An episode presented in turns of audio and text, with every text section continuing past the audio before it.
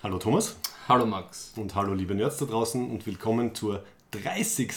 Folge von Aufnörden. dem steirischen Nerd Podcast.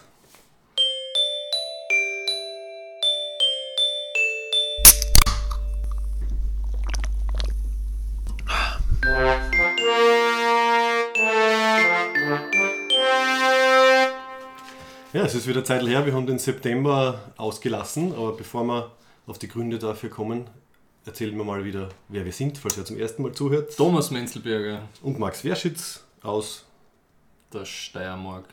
Graz, Österreich, genau. Ähm, uns findet man auf aufnörden.at. Und auf jeder sozialen Plattform mit Slash Aufnörden. Also Twitter, Facebook und Soundcloud, sofern es es noch, noch gibt. Ne? Mhm. Und auf Facebook sind wir schon knapp davor, die 200er Like-Marke zu knacken. Und was wird passiert, wenn's, wenn wir 200 haben? Kriegen wir von Try Facebook. to get 300! Naja, Facebook mischt sich immer gerne ein und schlagt uns Sachen Ähm. vor. Was ich alles für, für Slideshows und so angeboten gekriegt habe, dass wir irgendwie schalten sollten. Ich habe eh gelesen, dass mittlerweile anscheinend Social Media Fatigue herrscht in der Bevölkerung. Mhm. Und mir wundert es nicht, schert das nur irgendwen? Also, Und schert es noch irgendwer? Es ist wirklich so, teilen auf Facebook tut fast niemand mehr was. Mhm. Also also im normalen privaten Feed.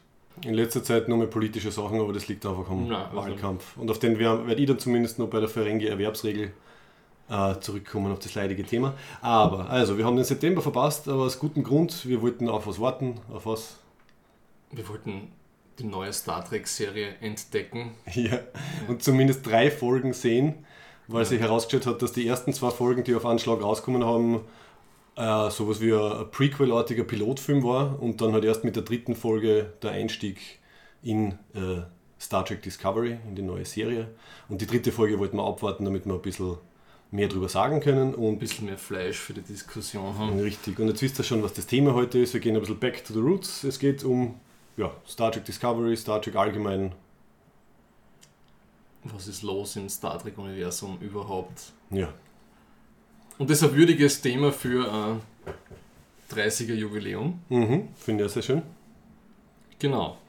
Wir könnten Und dann. dann dis- diskutieren wir auch noch, oder? Über was? Über Blade Runner, oder? Genau, wir haben äh, vorgestern haben wir uns Blade Runner 2049 ähm, im Kino angeschaut. Das können wir noch ein bisschen angehen. Wir, machen, wir zu, machen wir aus dem eine das Sommerschlaf in das Head Group Rubrik oder erwähnen wir es so? sicher eine kurze, okay. Dann wird das die kurze Rubrik und am Ende gibt es einen Grund haben, den Jingle reinzuschneiden. Obwohl das heißt ja eher, heißt das jetzt Jingle oder Signation? Ich bin verwirrt. Ich denke, Signation ist es, wenn es am Anfang von einer Sendung und für eine Sendung ist und Jingle ist, glaube ich, alles dann was dazwischen. Weil bei Ö1 haben sie alle Signations geändert. Ich bin Ja. empört. Ich bin erfreut. Hast du dir Ja, die, empört. hast du die. Sendung angehört? Es hat eine eigene Sendung gegeben, die, die den, den neuen Komponisten interviewt hat und so. Aber ich muss sagen, die neue App ist fantastisch. So, genug Ja. Ö1. Mir gefallen sogar die neuen Jingles. Muss mich nur dran gewöhnen, wie an Ja. alles. Ja. Wie an Discovery halt. Ja, eine kleine Geschichte vielleicht noch als in, in der Rubrik Wir müssen reden, äh, falls die Folge rechtzeitig rauskommt. Heute ist der, was haben wir, den 8. Sep äh, äh, Oktober, Heute ist gell? der 8. Oktober. Ja, und am 13. Oktober gibt es im Geeks Café in Ah, ja. Zinzendorfgasse in Graz äh, wieder ein Nerdquiz. Diesmal mit dem Spezialthema Science Fiction und äh, da darf ich moderieren. Moderieren? Ich gedacht, du machst das Quiz. Ich mache die Hälften vom Quiz und moderiere. Also ich habe ungefähr die Hälfte von den Fragen. Ah, okay. Okay, okay. Cool. Und der Hannes Harlander, der äh, ja, eigentliche Quizchef, äh, macht die andere Hälfte und kümmert sich so ein bisschen um die Organisation und so weiter. Okay. Und ja, war ganz lustig, das vorzubereiten. Also wir treffen uns morgen noch einmal, wir haben eine eigene, eine extra Spielrunde, die wir wahrscheinlich machen wollen, wo man ein bisschen mit Raumschiffen spielen kann. Ähm, ja, eigentlich ist es der Blödsinn, dass ich Werbung dafür mache, weil die Plätze sind, glaube ich, eh schon alle reserviert und besetzt. Ähm, Gibt es am Track-Dinner Tisch eigentlich noch Plätze? Weil irgendwo her kann man es jetzt einmal gemeldet, ne? ja, passt, ich war jetzt, glaube ich, die Ersten, dann brauchen wir noch zwei. Okay. Ja, soviel zu Terminlichen. Und jetzt starten wir. Mit der Rubrik, für die wir noch keinen Jingle haben. für die Hauptrubrik. Und wir starten jetzt mit Star Trek und alles, was dazugehört. Und als erstes müssen wir eine historische Bringschuld einlösen. Dem Wolfgang gegenüber. Wir haben nämlich in der einen Folge, wie es Kassen hat, wir sollen alle Enterprise Captains aufzählen, haben wir furchtbar abgelost. Ne? Mhm. Also, und ich habe jetzt auf der Memory Alpha, also im Kanon nachgeschaut, ohne Mirror Universe, ja, Mhm, ja. damit wir ganz spezifisch sind, wer sind denn die ganzen Enterprise Captains und Captainen? Ähm, wenn der Wolfgang das fragt, als Mitglied der Auf- und Ehrenlegion hat er natürlich, es kommt mit einem gewissen, kommt mit Privilegien, ja. sonst machen wir solche Anfragen nicht. Er hat nicht umsonst den, ähm, Ja. wie haben wir genannt, den Cochrane äh, Order of Excellence, Den, äh, oder haben wir den? Ich weiß es nicht mehr genau.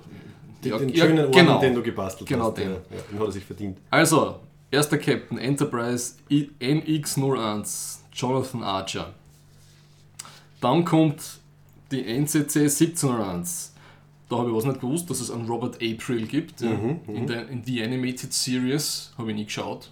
Das ist anscheinend der erste Captain gewesen der Enterprise. Dann kommt der Christopher Pike. Dann kommt der James D. Kirk.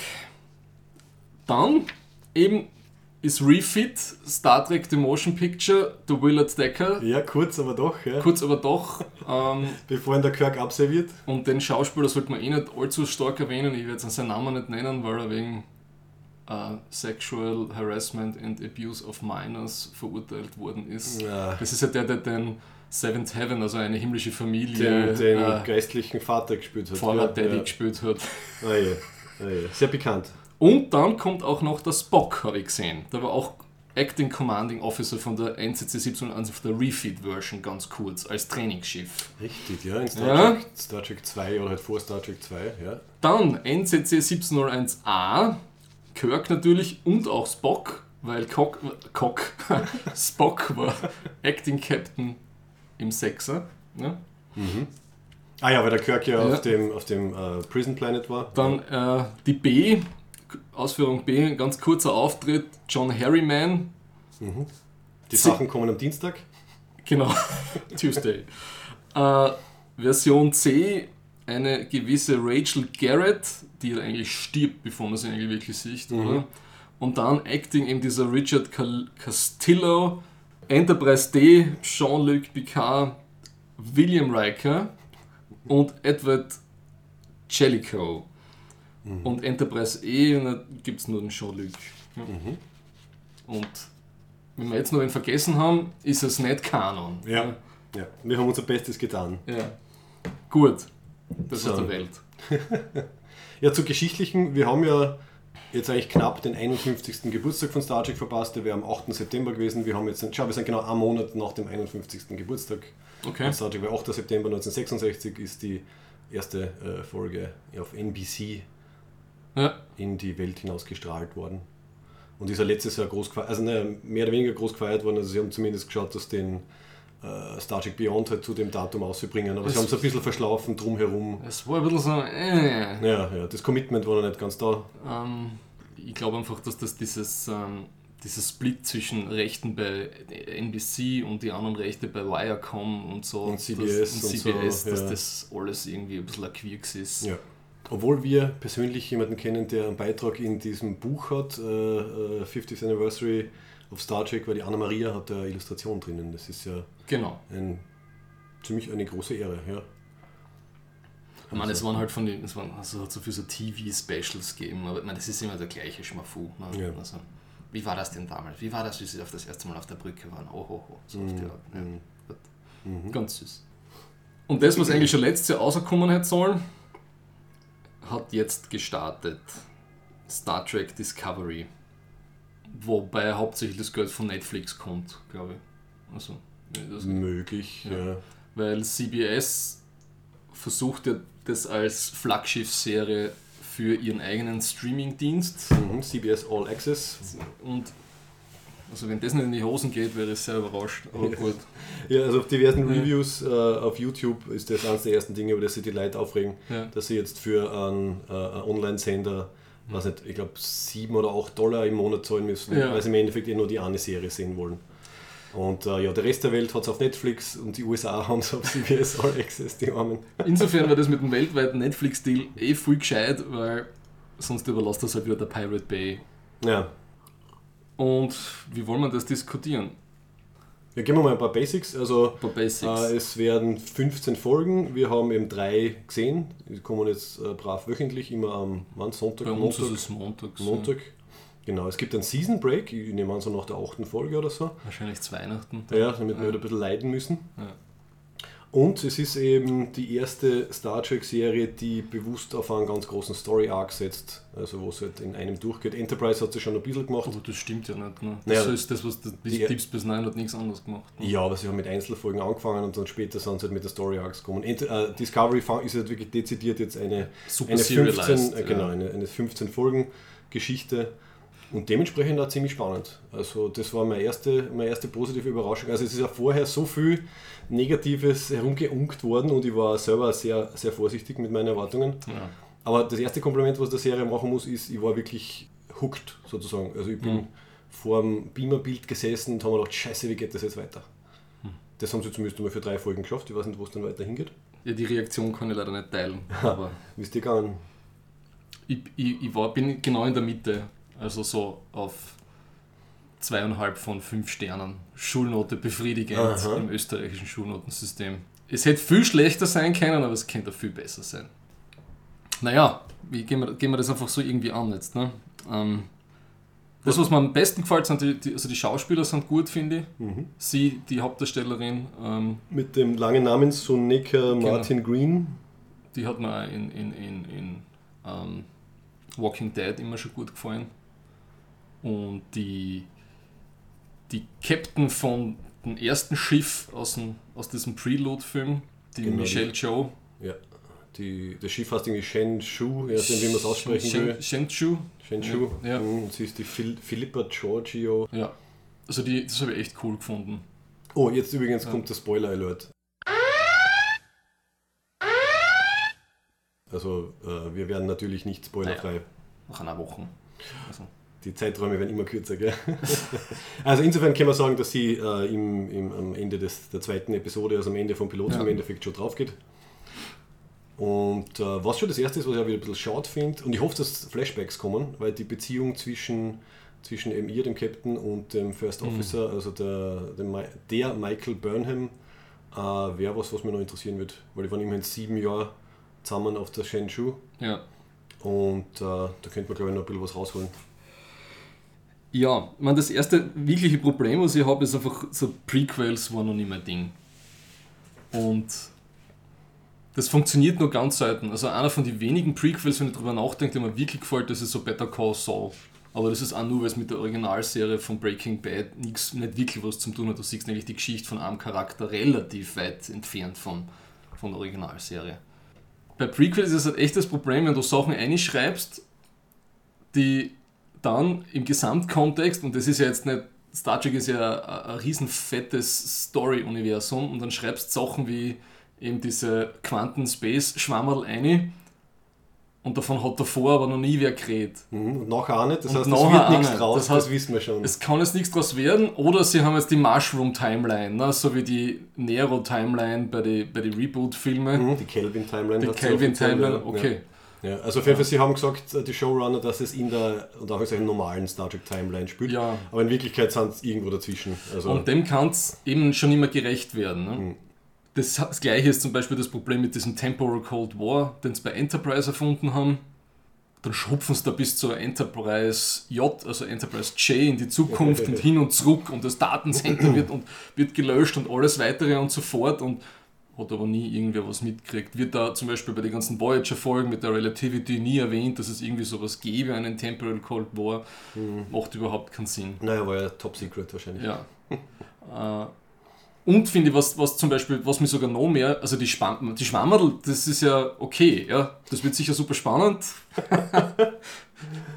Ich stelle mich in eine Duschkabine und kommen die blauen Flöhe und ich sehe die ganze Milchstraße vor mir flackern. Ne? Das, das, das ist richtig, ja, hat auch der letzte Zuschauer kapiert, dass man mit diesem Ding instantaneous durch Raum und Zeit fliegen kann. Wenn es hinhaut. Wenn es hinhaut und Wenn es nicht hinhaut, dann ist blöd. Anscheinend hat es nur leicht inhaliert, deswegen ist sie in der Duschkabine geblieben und war jetzt nicht viel, das habe ich überhaupt nicht das verstanden. Haben, das haben sie noch nicht erklärt, ich glaube, das werden sie ja. irgendwann mal erklären. Weißt du, was mir das erinnert hat? Es gibt ja, ja bei TNG gibt's die Folge mit den Ikonianern. Genau. Die diese Portale haben. Das war für mich voll die, die Ikonianer-Hommage oder Referenz. Und ja, haben sie die gleiche Technologie halt schon hunderttausende Jahre vorher genutzt. Ja, ja und sie haben es wohl vergessen zu erwähnen. Aber Sachen, die mich wirklich ärgern, sind dann die Geschichte, dass der Sarek, und ich habe mir diese, die Szene extra noch einmal angeschaut, mhm. der Sarek kann mit ihr, mit, mit der Michael, mhm. wenn sie im Warp ist und Vulkan Licht, die Lichtjahre weit entfernt ist, kann er mit ihr telepathisch kommunizieren. Mhm, ja. Weil seine Katra in ihr ist. Was immer das ist. So wie bei Star Trek 3, Kirk, ah, da McCoy und, und Spock, ja. Ja. ja. ja. Und das macht einfach Dinge kaputt. Das macht Dinge, Dinge sinnlos. Zum Beispiel Star Trek 6, ja, wenn der Spock auf der Enterprise ist und, und Pille und, und, und Kirk sind auf Rurapente, Rurapente ja. und warum, dann braucht er ihnen das Pflasterlet am Rücken bicken, damit das orten kann, sondern kann einfach sagen so, hey Captain, so, don't worry, we got your back, bla bla, where are you now, how are you doing? Mhm. Richtig, ja das finde ich einfach schade. Also das ist so, entweder ist das wurscht im Writers Room oder because Story. Äh. Man kann sicher mit irgendwelchen Details wegerklären, also zum Beispiel, dass das halt was ist, was nur der Sarek kann oder was er nie weiter erzählt hat. Also man, zur Not kann man es irgendwie. Mhm. Äh, äh, das heißt, der Sarek kann, kannst der Spock auch. Ja, aber der Spock ist ja nur halb Vulkanier. Vielleicht hat er nicht die Disziplin.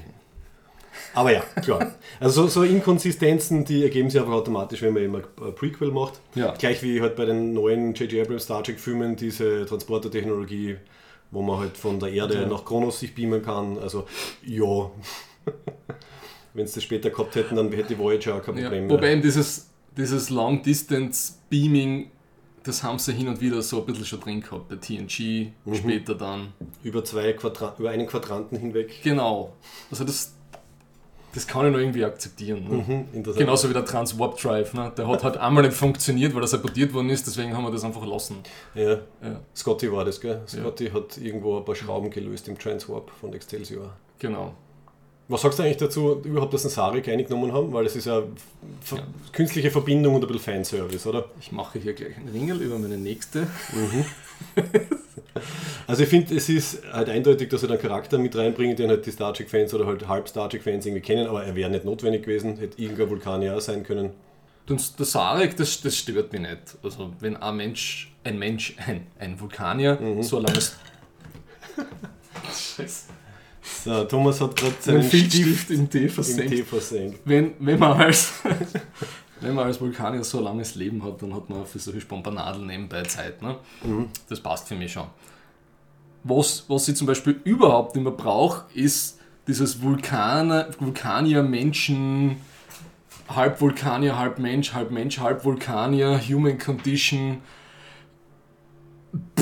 Mhm das ist, ab, das ist wirklich ausgedruckt, ausgelutscht, abgenudelt. Ich verstehe schon, jetzt haben wir es irgendwie, jetzt haben, jetzt haben wir das gespiegelt, ja. Jetzt ist es eine, wir haben das in andere Variationen mit dem Worf gehabt, der ja auch von der Station war, die explodiert ist und dann bei den Menschen. Also lasst euch mal was anderes einfallen. Mhm. Also ich habe das mal da aufgeschrieben. Also bei, bei TOS passt das eh noch. Dann haben wir Spock, Bille und Kirk. Ne? Also die, die, diese, dieses, dieses Dreieck mit, ja, ja, emotional und, und, und, und, und, und Reason und bla bla bla. Mhm. Dann geht es eh weiter durch die, drei, durch die sechs Kinofilme, durch die ersten mit Spock und andere Vulkanier. Dann haben wir den Data, da haben sie so ein bisschen, das war sehr nettes Reframing von dem ganzen Ding, ja, weil es einfach einmal kein, kein biologisches äh, Viech war. Der Deep Space Nine mit dem Oder und vielleicht da ist irgendwie ein bisschen der Dex, ja, weil die ja so ein lebensüberspannendes Viech ist. Aber dann haben wir das gleiche immer wieder. Dann mhm. haben wir mhm. den Tuvok, das ist so same same und dann mhm. Tepor, same same und jetzt.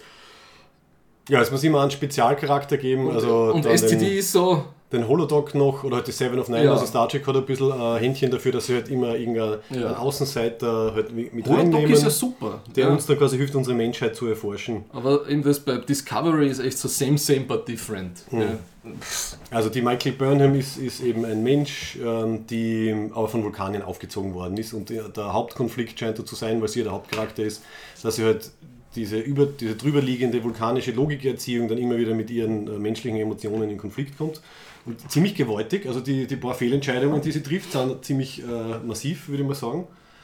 Und da frage ich mich, ob das quasi so eine Traumabewältigung ist oder was. Also wenn, wenn, wenn ihre, ja, also wenn, wenn ihre Eltern bei einem Angriff von Klingonen umgebracht worden sind, ich schätze, das ist eine posttraumatische Stressgeschichte, die sie jetzt immer noch verarbeitet. Also anders kann man das nicht erklären, dass sie halt dann eben, wie sie auf dem klingonischen Schiff sind und sie auf einmal den äh, Name vergessen, Oberbösewicht Klingonen erschießt, weil sie halt kurz äh, wütend wird, weil er halt ähm, den Captain, die, die, die Captainin umbringt. Also sie, sie, sie, sie fällt einfach sehr viel, genau, extrem emotionale Entscheidungen. Also ich frage mich, wie sie wäre, wenn sie nicht eine vulkanische Ausbildung hätte. Ja. Und da finde ich passt das. psychopathisch. Ja, kannst du dich erinnern, der, der Saru, dieser sehr coole Alien, der glaube ich auch noch, noch wichtig wird, der sagt ja irgendwann mal schön, ähm, I consider you to be dangerous. Ähm, und da hat er, da hat er glaube ich recht. Also ich glaube, die, die Michael ist äh, eine Loose Gun mit einem vulkanischen Deckel drauf, das sich halt immer wieder hebt. Also der Saru, der ist, finde ich, die spannendste Figur für mich bis jetzt. Mhm, hat mir voll der ist einmal, das haben wir so noch nicht gehabt, ja. Das finde ich cool. Mhm. Also irgendeine Art von Spezies, die als ein Weidevieh einmal gehalten ja. worden ist, äh, auf die Art ja. für irgendwelche Burger von irgendwelchen anderen mhm. in einer dominierenden Spezies, finde ich spannend. Also auch, dass sie das einmal ein bisschen uh, nicht so uh, anthropomorphes Wesen. Alien einmal haben. Mhm, mhm. Mit den Beinen, der hat, da haben sie es auch, eben, er, hat, er schaut aus wie ein Paarhufer. Ja, genau, genau. Und dadurch geht er also lustig. Ich habe ein paar Interviews gesehen, ja. der, der, Schauspieler sagt halt irgendwie, die, ja. seine, seine Körperhaltung und sein, sein ja. physisches Schauspielen leitet sich sehr viel aus der komischen Art ab, die, die diese äh, Füße halt irgendwie erzeugen. Ja. Das sind so Art, es gibt so diese, diese Hupfstecken, die du da ja aufschneiden kannst. Mhm. Ne? Mhm. Ja. Das ist sowas ähnliches. Also ich glaube, aber es muss ziemlich aufs Kreuz gehen, oder? Das dauernd so da zu stehen. Also er wirkt immer so leicht vorgelehnt. Ich denke ja, ja. Der hat sicher einen, einen, Physiotherapeuten am Set, dann nach der achten ja. Drehstunde oder so.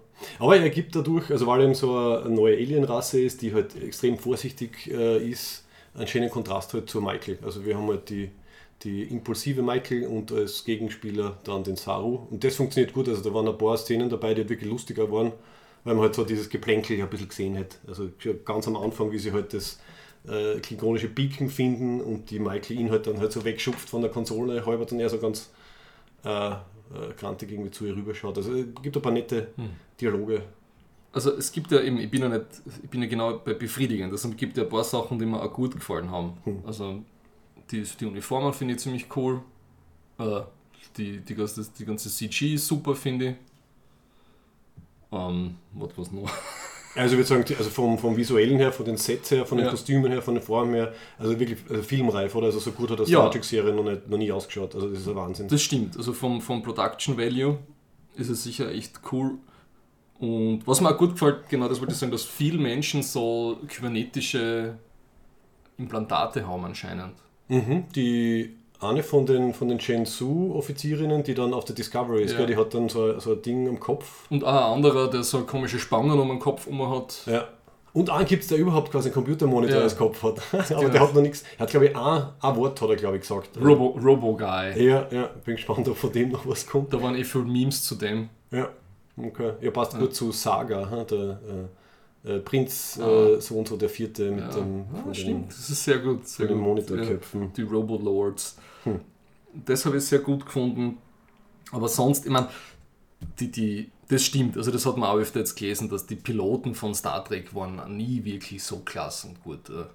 Okay, findest du? Also ich habe den jetzt sehr gut gefunden. Ich habe den überhaupt, mir waren die Dialoge viel zu hölzern. Es hat alles extrem aufgeladen gewirkt, finde ich. Mhm. Und ja, ich finde einfach, dass das jetzt in der ersten Folge mit dem Krieg schon losgeht, das ist so... Pff, ja, also die, der Background von, von ja. der Michael. Die hat dann irgendwie alles halt informiert. Und ja, lustig, dass man in der dritten Folge dann schon keine Klingonen mehr gesehen hat. Also anscheinend Sicher war Klingonen in der dritten Folge. Das war der Klingone, wo sie in dieser Horrorszene waren. Der, Ach so, der, ja, der ja, den, okay. den, Finger auf seinen Mund legt, ja. den Menschen gegenüber und Das war super. Okay. Ich habe gedacht, ich spinne. Ja, ja, ich spinne. Ist he shushing you? Nein. Und dann, dann wird er umgerannt. Okay, na, was ich gemeint habe, ist das von den, von den Hauptcharakter-Klingonen, also dieser Wok äh, irgendwie so. der neue Anführer, der ist halt nicht mehr vorkommen. Also es war ja. nur so, so eine Boarding-Party, die dieses seltsame Viech äh, äh, umgemäht hat, da irgendwie ganz locker anscheinend. Ja. Die Klingonen gefallen mir zum Beispiel überhaupt nicht. Also sie sind schon super gemacht aus, aber mhm. das ist die dritte Klingonen-Version, die wir jetzt haben. Ja. Ähm, ich finde, sie schauen irgendwie aus wie so aufblasene große Schweindel. Nur mit mehr Rillen. Die sie irgendwie nicht wirklich bewegen können. Mhm. Dann drinnen, das schaut alles so. Ich meine, wir kennen ja dieses eine Schiff und schon ist das so, so ein Tempel. Ja? Mhm. Das war wie so eine barocke Kirche innen drinnen, alles super verschnörkelt. Mhm. Also das hat mir sehr gut gefallen. Für eine Kriegerspezies irgendwie ein bisschen übertrieben. Ich, ich, bin gespannt, ob die anderen Schiffe oder, oder generell die Interiors auch so ausschauen. Also die, mhm. die, die, Liebe zum Detail habe ich einfach großartig gefunden. Es war alles so, so ornamental und filigran und so. Ähm, also zumindest der Setbau hat, glaube ich, äh, Monate gedauert, bis das alles fertig gehabt ist. Es ist eh gut, dass die ganzen Tischler in Hollywood arbeiten. Richtig. Das ja. passt eh. Also ähm. das, das war für mich ein, ein Pluspunkt. Also die, dass sie sich da ein bisschen was Neues ausgedacht haben und dass wirklich also alle Sets wirklich so äh, detailliert und liebevoll und, und massiv gewirkt haben, das hat es extrem aufgewertet für mich. Also allein die Brücke von der Shenzhou und dann eben auch von der Discovery, also ein. Wahnsinn. Die, die Gänge schauen alle viel, äh, viel größer und, und, und irgendwie raumschiffartiger aus. Also es wirkt alles viel wuchtiger und viel, viel praktikabler einfach. Ja, Production Value ist, also, ist, ist, cool. Da haben sie sich wirklich was anschauen. Ja, ja aber ich, ich brauche zumindest also die Geschichte. Also es, es, es, es, es ist nichts da, wo ich jetzt Augenleuchten kriegen würde. Ja. Mhm. Aber ich bin ja drauf, ich bin sehr tief in mich gegangen. Mhm. Ich, ich, bin ja das Problem, nicht, nicht Star Trek. Ja, ja, ja. Weil ich, ich, ich glaube ja immer noch, ich werde jetzt auf, ich jetzt, ich werde aufhören damit, dass ich immer glaube, ich muss dieses 90 Star Trek Feeling immer wieder vor, vorgebrütet bekommen. Mhm. Das ist für mich, also es ist für mich da nichts, also von dem Feeling ist da für mich nichts dabei. Es ist nichts, es hat nichts mit Exploration, Exploration zu tun, es hat nichts irgendwie so mit dem Thema, wir sollten mehr bekommen, als wir sind. Ja? Es ist alles nur dunkel und nach rückwärts gewandt und es geht eigentlich alles nur darum, dass wir irgendeinen Krieg gewinnen und verlieren und dass wir Massenvernichtungswaffen erzeugen mit Schwammerl. Ja, und Antriebe, alle, alle, sind so, alle sind so super dunkel und ja, also... Ja, klar, die 90er, das TNG-Feeling wird es nicht mehr geben. Ich meine, das hat ja schon Deep Space Nine dann ein bisschen abgewandelt. Ja, das war ähm, für mich ein praktischer Anwendungsfall, aber gut. Mhm es, es kann auch nicht wiederkommen, weil die Zeit dann mehr dazu passt. Mhm. Und anscheinend habe ich das jetzt nochmal braucht. Ja. Beim, beim, beim 2009er Star Trek habe ich ein bisschen so die Hoffnung gehabt. Ja. Sie kriegen die, aber dann beim, beim Into Darkness, ja, wo der Spock dann auf dieser Plattform wie ein Verrückter auf den Bösewicht einschlagt, wo man so, hm, mhm. der Kurzmann und der Orki haben wirklich keine Ahnung. Oder sie haben eine Ahnung und es ist ihnen wurscht. Ich glaube, es ist ihnen wurscht, ja, die wollen halt mehr Star Wars als Star Trek machen. Ja, also ich finde es ich insofern okay, dass es halt eine neue, neue Facette irgendwie angeht. Also solange es den Stil irgendwie durchhaltet. Und es gibt für mich da auch eine nette Fan-Theorie, warum es so, so in die finstere Richtung geht. Und zwar, dass ähm, das die Entstehungsgeschichte von, von der Section 31 ist. Also diese Geheimorganisation innerhalb von Starfleet. Das kann es gar nicht sein, weil die hat es schon bei Enterprise gegeben. Okay, dann nicht die Entstehungsgeschichte, dann halt einfach ein Teil davon, dass halt der, der, der Lorca, der Captain von der Discovery, halt äh, in Wirklichkeit äh, direkt der Section 31 unterstellt ist und dass die, die Burnham halt da jetzt irgendwie so reinkommt und halt irgendwie langsam auf das draufkommt. Okay. Es würde irgendwie passen, weil es gibt, diese, es gibt den, den Black Alert, äh, diese schwarzen, diese schwarzen äh, Starfleet-Insignia und die, die Section 31-Leute haben ja immer mm. so, so schwarze, figurbetonte äh, Uniformen gehabt und, und so ganz eigene äh, Begrifflichkeiten. Und ich finde es ja lustig, die, die Discovery ist ja NCC 1031. Entweder das ist ein Hinweis oder es ist ein bewusster Reinleger. Okay. Mhm. Klingt interessant. Bin leider nicht von selber drauf gekommen, es hat jemand ein schlaues YouTube-Video drüber gemacht. Das passt schon. Aber trotzdem, also ich finde einfach, es ist, es, wenn, ich schaue es mir eigentlich an, weil, weil Star Trek draufsteht, ja. Mhm. Also, und nicht, weil ich jetzt zu begeistert davon bin. Okay. Das muss ich ganz ehrlich sagen. Wo will ich jetzt eigentlich hin? Über was haben wir gerade geredet? Ah, dass es, dass es eher so dunkel, dunkel genau. und nicht Star Trekig ist. Und das hat echt, ich glaube, damit was zu tun, dass der Fuller gegangen ist. Äh, als Executive Producer. Er steht immer noch drinnen und ein paar Geschichten von den ersten sind anscheinend von ihm. Mhm. Und ich habe, das kann man dann in die Shownotes tun, zwar so Kurzinterviews mit ihm gelesen, wo sie ihn gefragt haben, was ihm denn vielleicht am meisten gefallen hat, was von dem, von dem Discovery Trailer zum Beispiel, was er grad, den er gerade gesehen hat. Mhm. Und er hat wirklich äh, sich sehr kurz gehalten und hat nur gemeint, dass das super ist, dass ähm, zwei Frauen, die nicht weiß sind, die Lead-Charaktere halt von, von, von diesem Double-Feature-Piloten sind. Aha, okay. Ähm, ich glaube wirklich, der Kurzmann hat dann seinen Stift angesetzt und hat jetzt. Ich, ich befürchte, es wird eine relativ banale Action-Geschichte werden. Na, schauen wir. Ja. Die haben noch. Äh, zwölf Folgen haben wir noch vor uns. Es ist okay, wenn es mir gefällt. Und ich schaue es ja auch weiter. Ja. Ich bin ja so auf der Mitte. Mhm. Aber ich merke einfach selber, ich bin einfach total gefährdet. Es ist klar, dass ich wieder enttäuscht wäre, weil ich eh nicht das kriege, was ich glaube, was es sein könnte. Mhm, mh. Ja, also ich bin froh, dass ich positiv überrascht worden bin. Ich bin wirklich mit, mit, null, mit null bis negativen Erwartungen irgendwie reingegangen.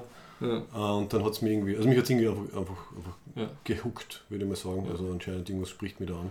Nein, ich habe keine Erwartungen mehr und ich glaube, das ist eh gut.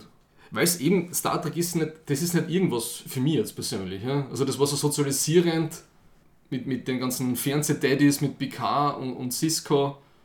Und ich weiß nicht, wo dieser Wunsch herkommt, dass das wiederkommt. Ja? Wahrscheinlich, weil die Zeit, weil die politische Realitäten heutzutage nicht mehr diese 90s Aufbruchsstimmung sind, sondern weil wir in der Ära von Trump, Kurz und allen Leuten, die uns eigentlich nicht mehr noch Angst machen wollen. Das gibt, was nicht, keine Ahnung. Aber das ist, das ist ein sehr gutes Stichwort. Ja. Ähm, die, die Autoren und Autorinnen haben selber gesagt, dass sie mehr oder weniger, ohne dass sie es wirklich wollten, hat, äh, während sie geschrieben haben, der, der Trump-Wahlkampf und dann halt sein Präsidentschaftsanfang hat reingespielt.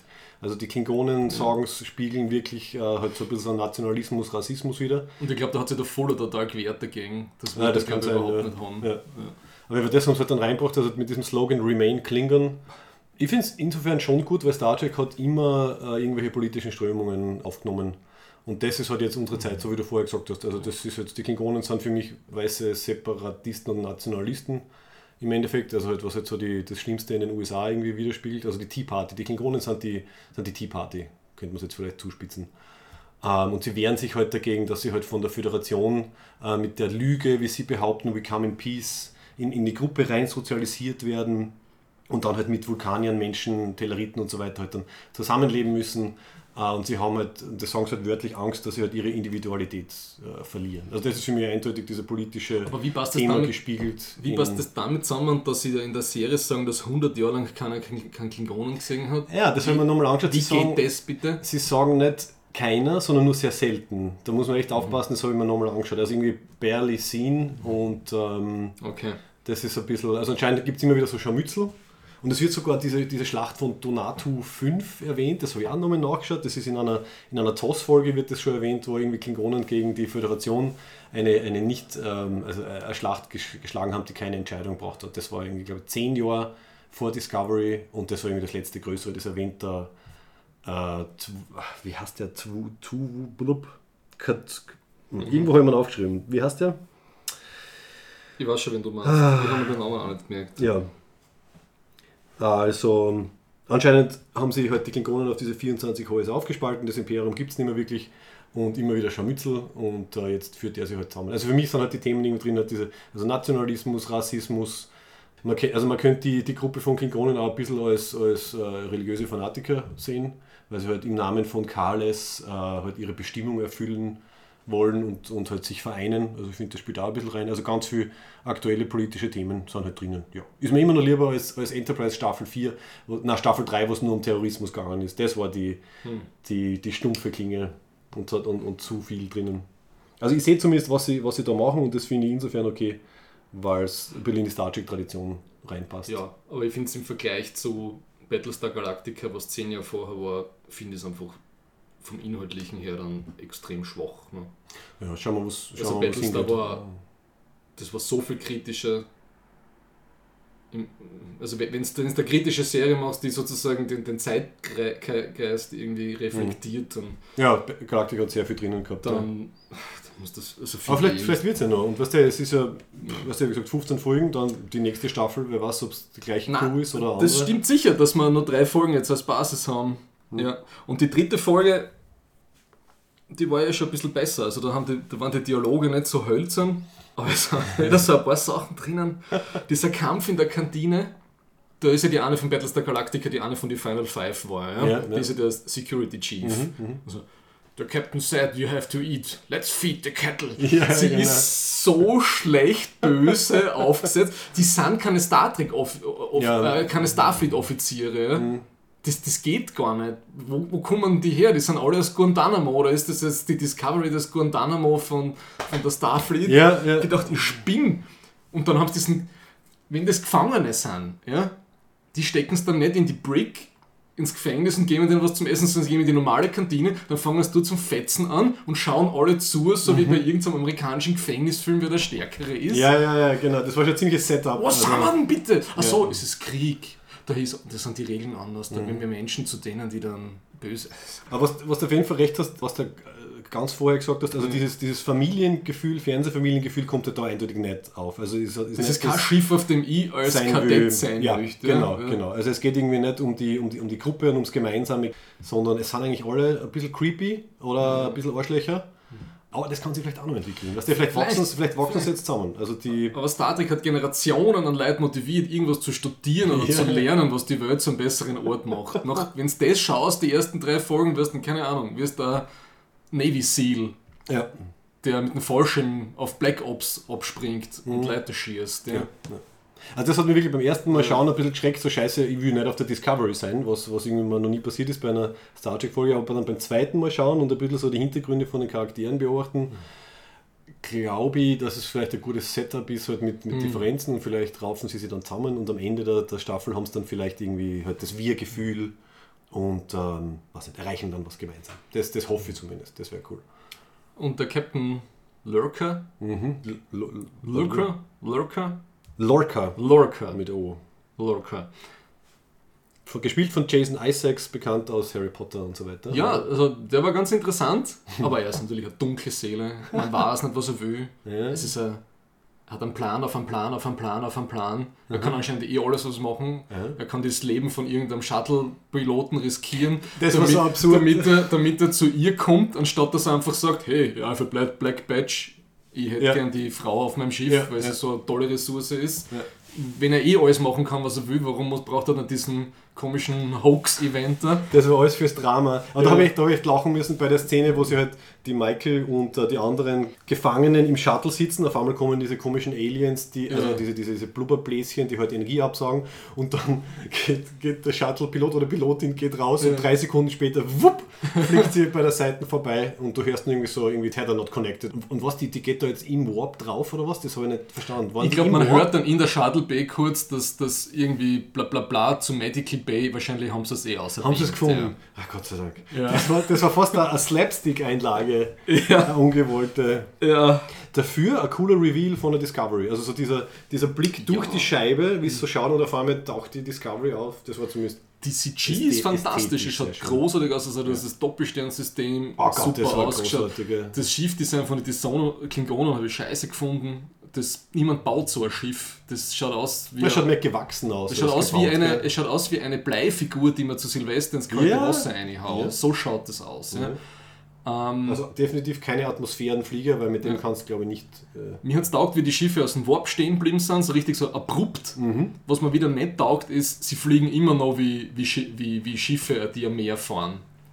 ja, also nicht so wie. Battlestar Galactica, dass sie irgendwie ein paar, paar wilde, also dass sie einfach 90 Grad Drehungen am, am, am Punkt im Raum machen. Ja.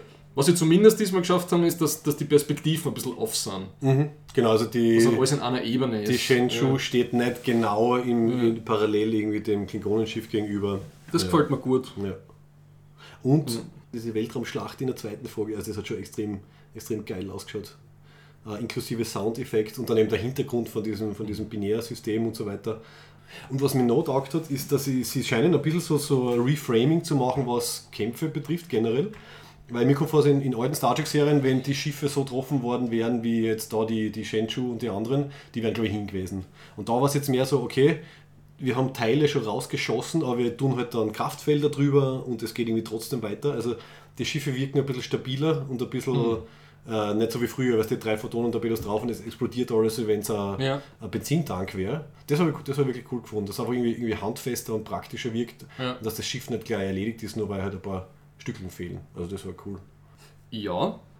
Hier und da die Phaserbänke scheinen anders zu. fun- Ja, also mehr so Piu Piu Piu statt Eben, da merkst du, das ist so J.J. Abrams, Ja. so Movie, Star, Movie. Star Wars Mo- Movie Phaser. Ja, ja. Was eh okay ist. Ich habe wirklich Lust gekriegt wieder auf, auf ja, Die Visuals sind Filme einfach. Ja, also Die Visuals sind super schön. ja. Also einfach diese Anfangssequenz bei der Wüste, sie da herumrennen. Man, warum die, warum das Starfleet äh, Desert Outfit jetzt wie Beduinen ausschaut, kann jetzt keiner erklären, dass die alle sich jetzt in so, was nicht, Fetzen einwickeln, bevor sie runterbeamen. ja, das ist fast so ein Science-Fiction-Trope, ha, so Star Wars und so. Das Eben, macht das- man halt so. Ja. Das hat mir nicht gefallen. Mhm. Auch nicht, dass sie völlig von diesem Riesensturm, der kommt unbeeindruckt, ohne Schweiß auf der Stirn, einfach ein bisschen hin und her stapfen und ein Star Trek Delta in. ja. Ja, das Aber- war, das war so, so ein typischer Movie-Moment. Das war für mich auf der Ja. gleichen Ebene wie wir, wir zerstören äh, Schiffe mit äh, Beastie Boys. Also es war einfach nur ein, ein, ein Reveal und ein Gag. Also das habe ich ignoriert. Es, es macht wenig Sinn. Es waren so viele so kleine Details, die mir auf die Nerven gegangen sind, wie der Helligkeitsfilter auf der Brücke ist überladen durch den Beacon Ja. of Kales. Habt ihr keine, habt ihr keine, was nicht, Keine keine. Jalousien oder Ja. Schotten, die es runterlassen könnt? Ja. Und wenn der Filter auf 100% ist, kann da nichts mehr, also das, das kann man keiner erklären. Ja. Und dann, dass das, dass es gibt, dass der, dass der Beacon selber, weil das irgendwie flackert mit der Tarnung anscheinend, dass man den nur mit bloßem Auge sehen kann, weil ein digitales Fernrohr den nicht erkennen kann. Ja, die Sensoren haben wir nicht erkannt. Das ist anscheinend auf Basis irgendeiner anderen Technologie. Die haben kein optische, also die haben kein großes optisches Ja, Gerät haben- zum Erkennen von Objekten. Sie haben nur das kleine Teleskop, das zufällig drinnen steht das ist so im, im, idiotisch. im Captain's Room. Aber das war wieder eine liebe Szene, finde ich. Dass sie halt einfach äh, ein bisschen äh, altmodisch worden sind und halt analog aus dem Fenster geschaut haben. Okay. Ein netter Gag. Das, das fällt für mich unter die Kategorie nette Gags. Na, da muss ich, da muss ich schlucken. Dann denke ich mir, ah, das geht nicht. Ihr seid, ihr seid, seid jetzt so überentwickelt, dass ihr kleine Objekte nicht mehr erkennen könnt, wenn es nicht durch den Computer durchschaut. Das macht überhaupt keinen Sinn. Aber es macht auch keinen Sinn, dass ich kein Shuttle schicke. Aber es macht voll Sinn, dass man jemand, einen Menschen in einen Weltraumanzug einpackt und ihn dann ausgepulvert wie ein Torpedo, weil das ja viel effizienter ist. Obwohl wir gerade in zwei Szenen vorher gesehen haben, dass eine kleine Drohne dieses eine Kommunikationsrelais herumgezogen hat. genau, genau. Anscheinend geht das nicht, da muss ein echter analoger Mensch drin sein. Ja, also da habe ich beim zweiten, zweiten Schauen nochmal drauf geachtet. Also die, die Giorgio äh, sagt, äh, wir haben kein Shuttle, das manövrierfähig genug ist, dass es da durchkommt. Aber ja, sie werden ja wohl so eine kleine Drohne oder was haben. Die einzige Erklärung, die mir sonst noch einfallen wird, wäre, dass einfach nur das menschliche Auge äh, failsafe ist. Also wenn sie dort eine Drohne hinschicken, äh, dass das mit seinen elektronischen äh, Sensoren dann genauso außer Gefecht gesetzt wird wie halt die Shenzhou. Und dass im Endeffekt sie damit spekulieren, das Einzige, was funktioniert, wenn alles äh, quasi versagt, dass halt zumindest die Burnham zurückkommt und es erzählen kann, was sie gesehen hat mit ihren biologischen Augen. Das wäre das wär nur Erklärung, aber das hätten sie dann vielleicht in einem Satz irgendwie erwähnen können. Und Vielleicht haben sie es erwähnt und ja, wir haben es nicht ganz gecheckt. Aber es war auf jeden Fall eine coole, äh, wieder äh, Optik über Sinn. Es war eine coole Sequenz, dass sie da durchdüst. So, und der eine Klingoner, der hat da gewohnt auf dem Beacon. Der ist hingeschickt worden, ja. Ich weiß nicht, wie lange der da rumgestanden ist. Ja. Der steht da mit seinem Butlet und wartet drauf, dass wer kommt. Vor allem, wozu hat der Butler mit, wenn er das Ding ja nur. Hat das irgendwo einen großen Knopf, den man drucken muss? Also, Und der Beacon anscheinend, weißes Licht ist anscheinend, helles weißes Licht ist im interstellaren Raum die beste Möglichkeit, um 24 Häuseranteile zu formieren, die dann auch innerhalb, also wenn man das anschaut, innerhalb von 5 Minuten alle da sind und sie alle sofort einig sind. ja, sie lassen alles stehen und liegen Ja. und äh, düsen rein. Wobei es, da wird, Okay, auch, da wird okay. auch erwähnt, also es ist nicht nur Licht, sondern es ist irgendein ähm, Elektro-Blabla-Impuls, der halt irgendwie das, der noch mit, mitkommt. Also ja, in einem Nebensatz erklären sie Ich es will dann. jetzt nicht zu picky sein, aber ist Licht nicht elektromagnetische Strahlung? Ähm, da, na, Subspace. Es ist irgendein Ah, Subspace-Ding. Subspace. Schau mal, Technobabble mit Subspace kann man alles erklären. Okay, es war Subspace-Licht. das dann nur Okay. mitgeschickt wird. Ja, Cool. stimmt. Und die Klingonen haben anscheinend nichts zu tun, waren alle in der Nähe, düsen dann hin. Wobei, äh, wenn man dann genau schaut, also es bleibt dann nur eine geringe Zahl von Vertretern so als Hologramme auf dem Hauptschiff über. Also ich habe dann zählt, es sind dann eigentlich nur sechs Klingoninnen und Klingonen, die wirklich dann dem VOG noch zuhören. Mhm. Wobei aber dann wieder alle kämpfen, alle 24. Also zuerst sind sie sich so halb einig, dann wieder ganz einig und dann wird halt der ein, ein, ein Märtyrer und ähm, Okay. Es macht so zu drei Viertels macht Sinn, ja. Gut. Gut, gut. ja. Habe jetzt schon mein Pulver schon verschossen? Oder kommt noch was? Ich habe noch ein paar positive Sachen, also du kannst gerne noch was Negatives bringen, ich kann es dann wieder ein bisschen ausbalancieren. Ähm, Ha, da habe ich stehen. Tekuvma heißt der. So. Tekuvma. Tekuvma. das Einzige, was mir da aufgeschrieben habe, ist diese Horror-Escape-Sequenz. Sie macht sogar ein Superhero-Landing am Ende. Kannst du dich erinnern? Sie, sie springt runter und dann ist sie genauso wie. Das hat meinen, wie wie, wie heißt das, diese, diese interne Geografie von Filmen, ne? Ist das, äh, hat, das, hat die bei dir, war die auf grün oder war die bei dir rot? Weil ich denke mal, sie sind da und dann krabbelt sie ewig so eine Jeffreys-Röhre entlang Mhm, dann ist sie und genau dann hupft sie raus und sie fällt genau in das Shuttle rein. Ja, das ist Filmlogik. Das hat auf mich überhaupt nicht stimmig gewirkt. Ja, das war Actionfilm. Und Ja. dann fängt sie auf einmal mit Alice im Wunderland an. Dann denke ich mir, Das, ist, das ist, ja, das war das ist, der, das ist der Moment, wo der Charakter Tiefe kriegt. Mhm. So, ah, das, ist so multilayered, da ist noch so viel Geschichte sag's euch. Ist aber auch ein bisschen ein Star Trek Staple sozusagen, dass sie, was der Shakespeare, äh, äh, Dickens und so weiter reinbringen. Und da frage ich mich eben, es ist ja der Nicholas Meyer, der Star Trek 2 und Star Trek 6 maßgeblich war, ist ja auch als Producer mit dabei. Und meine Vermutung ist fast, dass von ihm solche Literaturreferenzen kommen. Weil eben bei Star Trek 2 war die Geschichte mit Best of Both Worlds.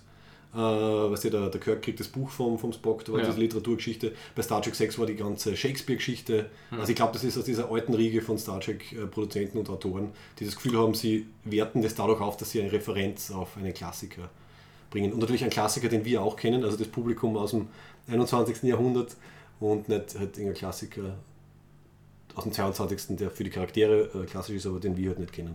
Ja, ja. Und offensichtlich sind sie der Staubmilbenallergie im. Was für Jahrhundert sind wir? Im 22. Jahrhundert oder im Äh, 23. sogar. 23. Jahrhundert Mhm. sind sie auch noch nicht ähm, Herr geworden. Und deswegen muss man schnarchende Kadettinnen zu den äh, Massen, also wie sagt man, zu, dem, zu den Verrätern legen. Ja. Ah, ja. Und da habe ich auch ein bisschen lachen müssen, dass sie eine quasi Mundgeruchserkennung haben. Weil das war nämlich, das habe ich das erste Mal gesehen, glaube ich, bei Alien 4. Ja. Und da war es meiner Meinung nach mehr eine Verarschung. Ja. Weil dieser eine, kannst du noch erinnern, der, ähm, der, der Captain von dem Anschiff, der irgendwie der volle Idiot war, ähm, dann so reinblast in das Ach so. Erkennungsding. Also das war, glaube ich, damals nicht ernst gemeint, aber jetzt bei Star Trek ist es quasi ernst. Aber sicher, sicher besser als iPhone äh, Face Recognition oder so, die jetzt dann kommt mit dem Zehner. Ich bin mir sicher, also das habe ich das Gefühl gehabt am Schluss von der dritten Folge, dass die Michael, also vom Storytelling her, dort ist, um noch einmal zur Meuterei zu greifen, greifen, Oh. äh, zugreifen zu müssen. Weil du siehst ja den Lorca am Schluss, wo er da anscheinend ist sein, sein, äh, sein privates Quartier, ist ein Schreckensquartier. Ja, genau. Captain Picard hat einen süßen kleinen Feuerfisch in der, Seite, in der Seite gehabt, wie so ein Bull-augenmäßig. Ja. Er sammelt anscheinend alle Monster, die er so finden Ja, kann. ja. Und anscheinend liegt da immer irgendwas frisch am Seziertisch, wo er gerade anscheinend sein Hemd drin hat, bevor er Sehr beruhigend. sich was zum Abendessen macht. Ja. Er hat mir so an die eine Voyager-Folge erinnert, wo der, wo der Doktor mit dem, der Ted Danson, glaube ich, der ist eine Gastrolle als kardassianischer Biologe, Weiß ich nicht mehr, ja. wo so ja. herumzusezieren, also das Okay. hat mir das so erinnert. Okay. Also auf jeden Fall, was ich lustig gefunden habe, äh, im Hintergrund ist ein Gorn-Skelett. Hast du das gesehen? Na, Er hat ein Gorn-Skelett in ich habe jetzt seinem nicht so Frame by Frame Raum. durchklickt. Das war sehr schräg, ja. Äh, ja, wie gesagt, also der, der Charakter, also ich finde ihn total spannend, halb charismatisch, halb äh, mysteriös irgendwie, aber aus dem könnte auch noch was werden. Also der Schauspieler ist zumindest genial, also er hat aber so eine Präsenz, finde ich. Er bringt das wirklich sehr, sehr dramatisch äh, und Ja. filmisch rüber. Ich finde die Dialoge extrem schwach. Also es ist, ist in der dritten Folge besser geworden, aber in Ja. der ersten Folge war alles so hölzern. Es hat alles so vom Pathos getrieft.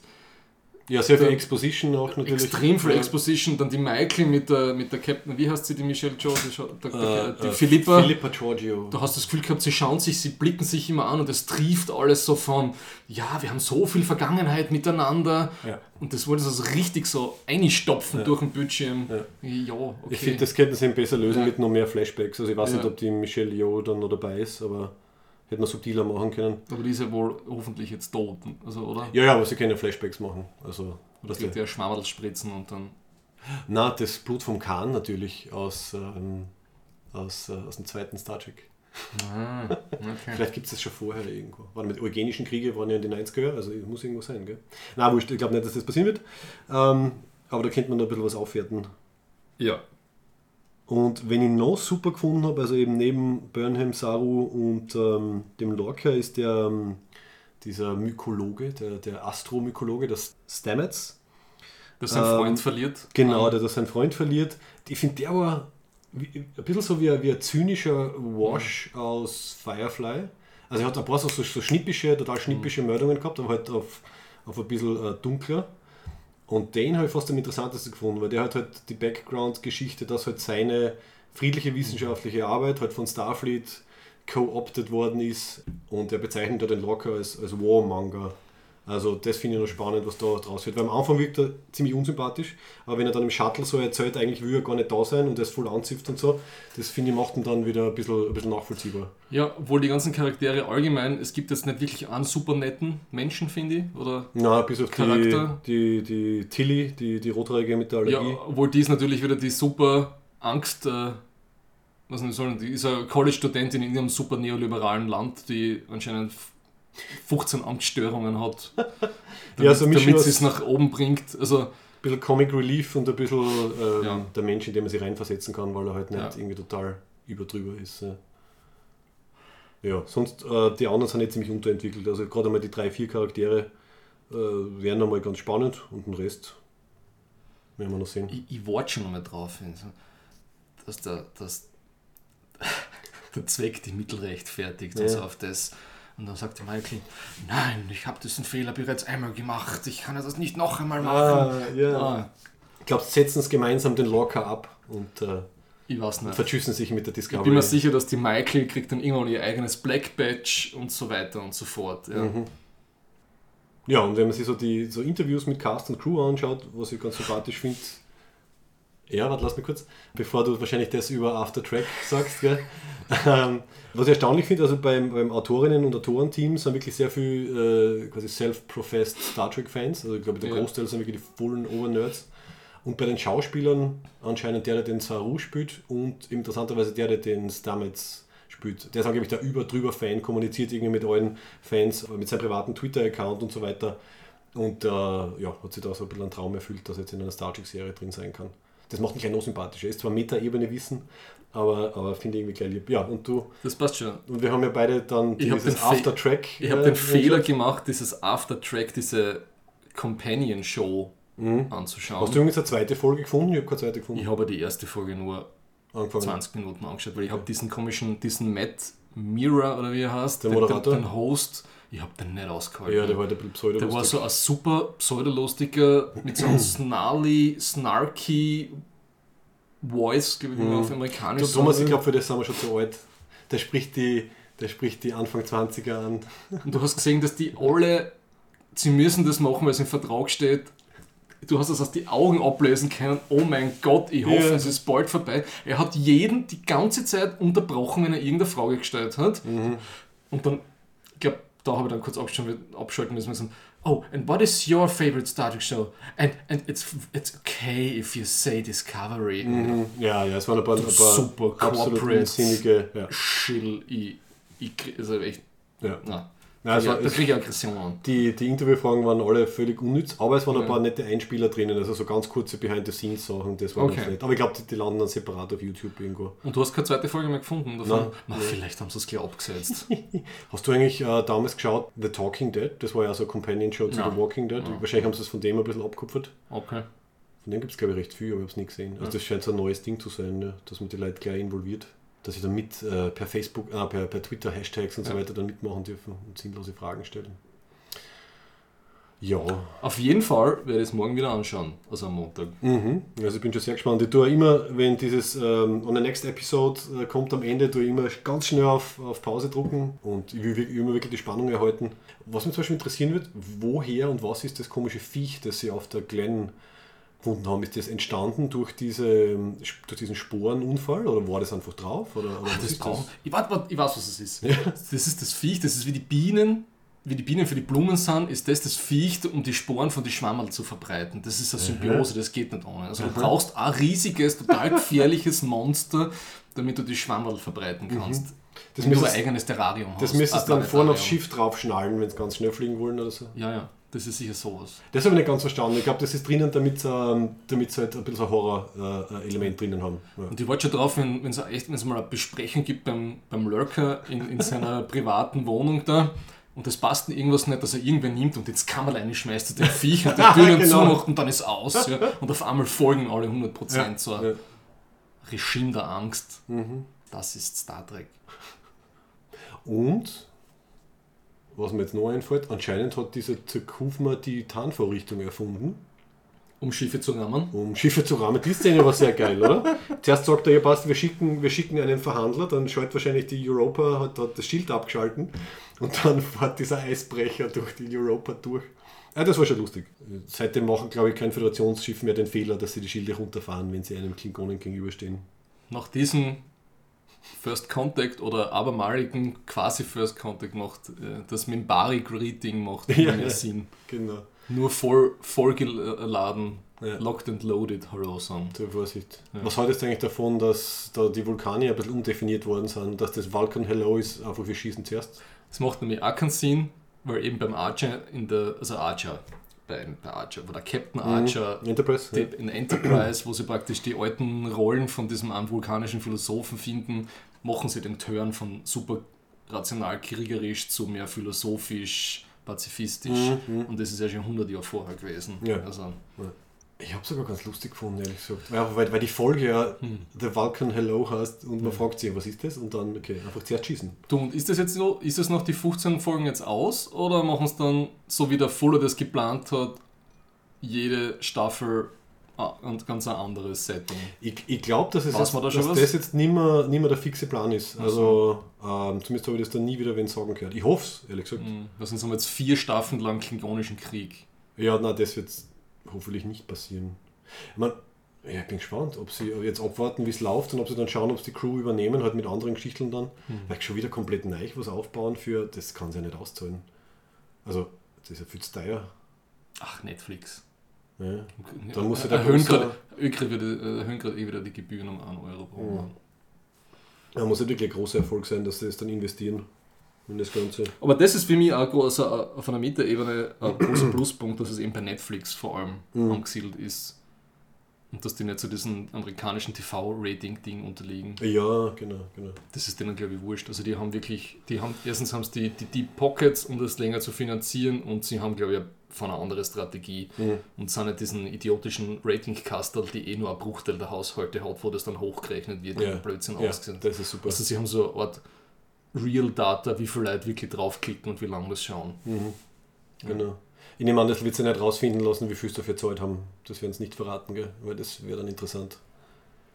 Also, weil die müssen irgendein, irgendein äh, äh, Cost-Benefit-Ratio haben. Also, was, wir haben so und so viele Millionen dafür gezahlt und äh, keine Ahnung, wie die das dann messen. Wir haben deswegen so und so viele neue Netflix-Abonnenten oder was. Oder vielleicht kriegen sie einen Anteil von irgendwelchen Merchandising-Sachen. Das wird wahrscheinlich am ehesten was bringen. Also mit, ja, also ich meine, ich, ich habe keine Ahnung, wie Netflix arbeitet. Das werden sie auch nicht, werden sie auch nicht verraten. Aber na, das ist schon, das, das, deswegen wollen ja alle diese Sus- Subscription-Dinge ein. hm, Die machen schon viel, also die machen ja Milliarden. Das, vor allem, die haben extrem, also im Vergleich zum anderen Konzernen haben die extrem wenig Angestellte, Netflix. sie brauchen nur große Serverfarmen. Genau. Sonst, sonst nicht viel. Hm. Ja, also ein Detail noch.